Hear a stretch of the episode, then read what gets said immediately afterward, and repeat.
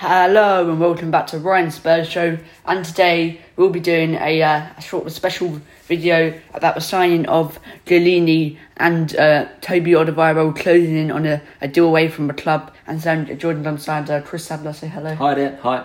And uh, this is actually the first video I've actually made of a signing, I think it's been. Yeah. Because I've only done this podcast for not that long, so... You've only been doing it for what, about three months or something? A few months. Yeah. Uh, I'm going to start off with the first obvious question. What is your thought on this goalkeeper, Lellini, the signing? Well, all the things I'm reading about him says that he's uh, pretty decent and he has the potential to take over from Lloris as Tottenham's number one goalkeeper.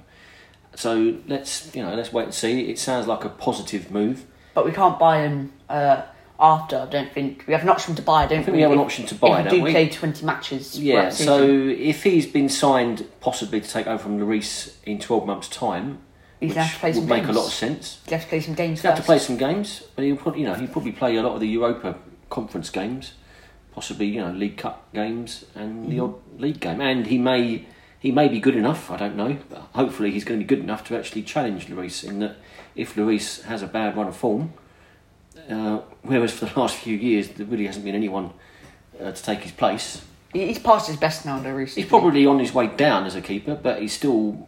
He's still one of the better keepers in the Premier League. There's one more season left in him. I think he probably has one more season. That's, but we don't know that for sure. We don't know. There's a lot, with lots going on behind the scenes. It's not entirely poss- impossible that he would want to move on now. And uh, obviously, this, this transfer is Nuno's first piece of business and uh, uh, Paratici's first piece of business. Yeah. What are your thoughts on Paratici's first move?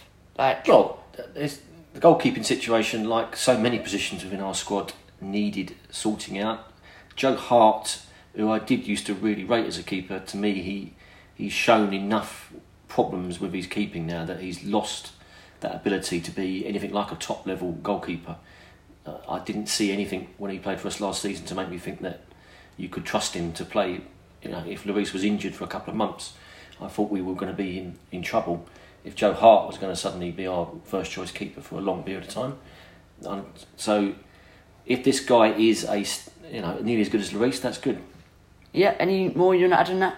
Well, on Paratici, again, the guy. It's too soon to make any judgments on what he's going to do for Spurs. I think it's a positive move in that he comes with a good track record, and he seems to have lots of good contacts within the game. He seems to be having like lots of contacts on the yeah. defenders, more like yeah. Defenders. But as a word of caution, a word of caution, and hopefully this won't be history repeats itself. But in twenty thirteen, when we sold Gareth Bale, we had a director of football then called Franco Baldini. Who was highly rated. Who was quite highly rated and was said to have had all contacts all over Europe. And a lot of people were saying, well, this this, this bloke's going to be able to bring us in some really good quality players. And he was largely responsible for bringing in about eight players when we sold Gareth Bale. Who weren't needed.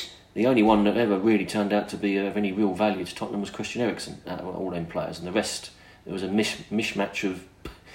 not very good, and but, players but, but, that were just not suited to, to the game. Was that Daniel Levy's like fault? Or well, no, Daniel Levy headhunted Franco Baldini um, in the belief that this was a bloke that had all the contacts and was a real a good eye for spotting talent.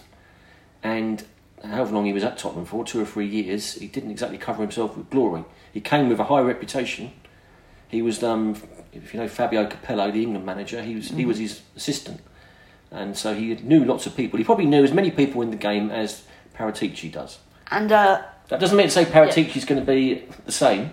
Hopefully, Levy has learnt his lesson this time, and that this guy Paratici really is the business. I hope so. But moving on from the past bit, mm-hmm. like now, what, where's Steve Hitchin at right now? What, what's he doing in this role of the club? What's he, I don't know. Is he just um, sitting there, or uh, he could be selling ice creams? Um, I'm not entirely sure what he's doing. We had this he conversation be, earlier, didn't he we? He could be flying off to Italy again to eat pizzas. I, yeah, I don't we, know. We had this conversation earlier, didn't we? Yeah. About uh, Steve Hitchin. I'm, I'm not entirely sure what his role at the club is anymore. Well, I don't know what. I don't know. I don't obviously don't know the bloke. I don't know enough about the bloke. I'm sure he's got some skills to have got where he's got to within the game. Well, I, I can only judge on what he's achieved at Spurs, and he appears to me to be a bit of a, a Levy yes man, in that he's he's just been the man that's going out there doing what Levy's wanted to be done. He said in that uh, documentary, didn't he? Well, his, yeah. He, I mean, he was stitched up a little bit in that documentary because they did hours and hours of filming, and then they just mm-hmm. pick out one or two little comments that people make. and he was rather stupid to make that comment, uh, knowing it's probably going to be used in a documentary. Mm-hmm. You know, he's been yeah he's been stitched up. So I don't judge him on that comment, albeit it was a very strange thing to say. I just judge him on what I've seen him do and the quality of players that we've brought into the club over the last two or three years when he's been running it has not been very good. So if you're judging him on that, he's not done a good job for us. I would question why he's even still there, but there must be a reason. So throughout the last two decades with Daniel Levy, yeah? Yeah. Uh, what's like what? What's the best sign he's actually like, made for the club, and what's the most oh. influence? Look, I'm not a fan, as you well know, but yeah. he has, to be fair to the man, there have been some good signings where we've got some real top quality players for not a huge amount of money, which is obviously the way Daniel Levy has, for twenty years, tried to operate. He's tried to bring in talent on the cheap.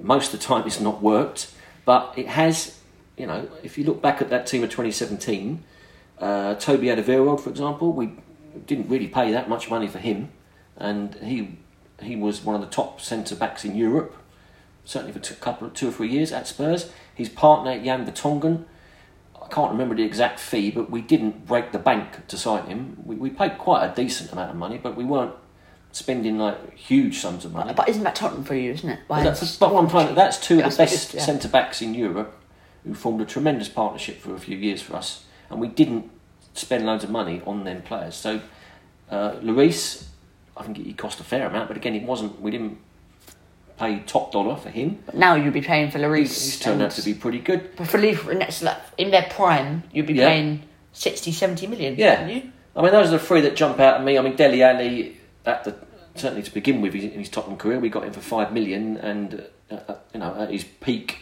he was being quoted as a, a player worth over one hundred million. Uh, you'd be lucky to get twenty million for him at the moment.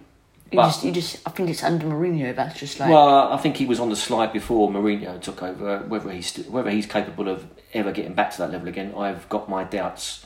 And really, this is the season that will prove that one way or the other. But m- multiple players in our team have dropped value since that Champions oh, yeah. League final. Oh yeah, yeah. I mean, they've all gone in one direction, and it's not the right direction. But to you know, to finish off, what your question was, those p- names I come up with were the most obvious ones. That were, you know.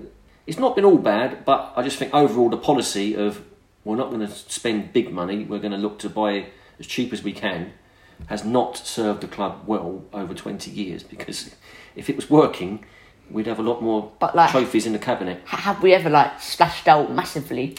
Well, relatively, and this is where, again, I kind of understand where Levy comes from sometimes, because he would say, well, look, the few times when I have actually spent big because I've been advised to do so, look what I've got. And I would say uh, Tanguy Ndombele would be would be one name. And if you want to go back a few years before that, uh, Roberto Soldado would be another name. That was, How much that was, was a, at that time, that was something like thirty million, which yeah. may not sound much today. So how much would that be now? That was pretty near top top range price at that time. Uh, and Levy would say, look, I don't know, I'm not an expert on football. I, I rely on the people that I employ to tell me, you know what, you've really got to spend the money big on this person. But then he employs the people, doesn't he? Well, yeah, so he's got to look at himself. He's obviously been employing the wrong people, because Tanguy Ndombele, I've said this before on your podcast, so I don't want to keep repeating it, but someone somewhere would have scouted him and said to Levy, you must spend this money. This bloke is absolutely fantastic. Because Levy would not have spent that kind of fee unless someone had told him that. But the scouting must have been woeful, because he's clearly, so far in two seasons, never been fit and never looked like influencing a game for ninety minutes. But if if he was fit, like, throughout the era of the last two years he's mm. done at Tottenham, would he have been, like, top? Possibly, but I would, I would question, why has he not been fit? What the hell is going on? There's either something totally wrong with Tottenham's training methods, or the bloke's just got a terrible attitude. Uh, I suspect it's a bit of both. And I just don't think he's cut out to, to be a, a dominant midfield player in English football. He may well go somewhere else to another league. He's certainly got the talent, but I'm not sure if he's got the desire. So I know we're going a bit off the point here, but that was a, an example of spending big, but bad spending. And we're, we're not a club that can afford to spend fifty, sixty million on a player and then wait two seasons to, to even see anything like a return on that player.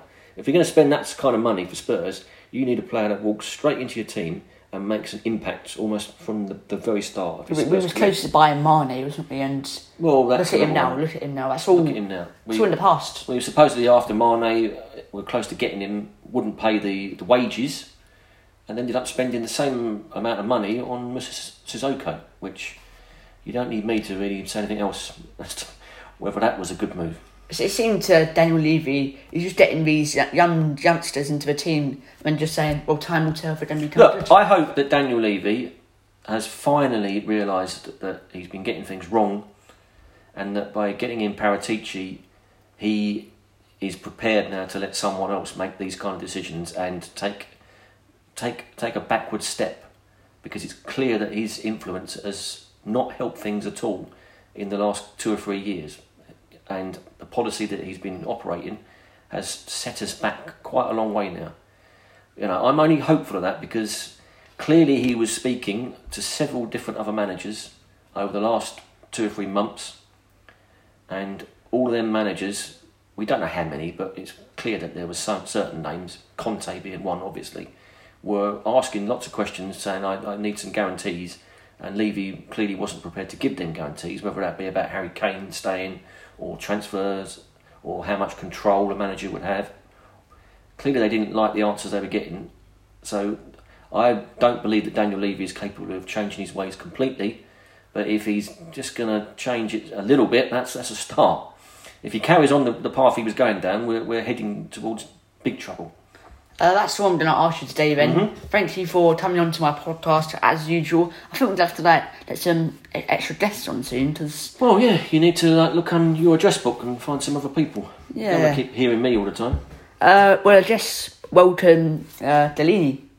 Yeah, and let's hope that's the first of many in the next few weeks, because we certainly need some reinforcements. Thank you for listening, guys, and I'll see you on my next podcast coming up soon. Hopefully a new signing or some other transfer news. Uh, but I guess thank you for listening, and I guess I'll see you in my next video soon. Bye.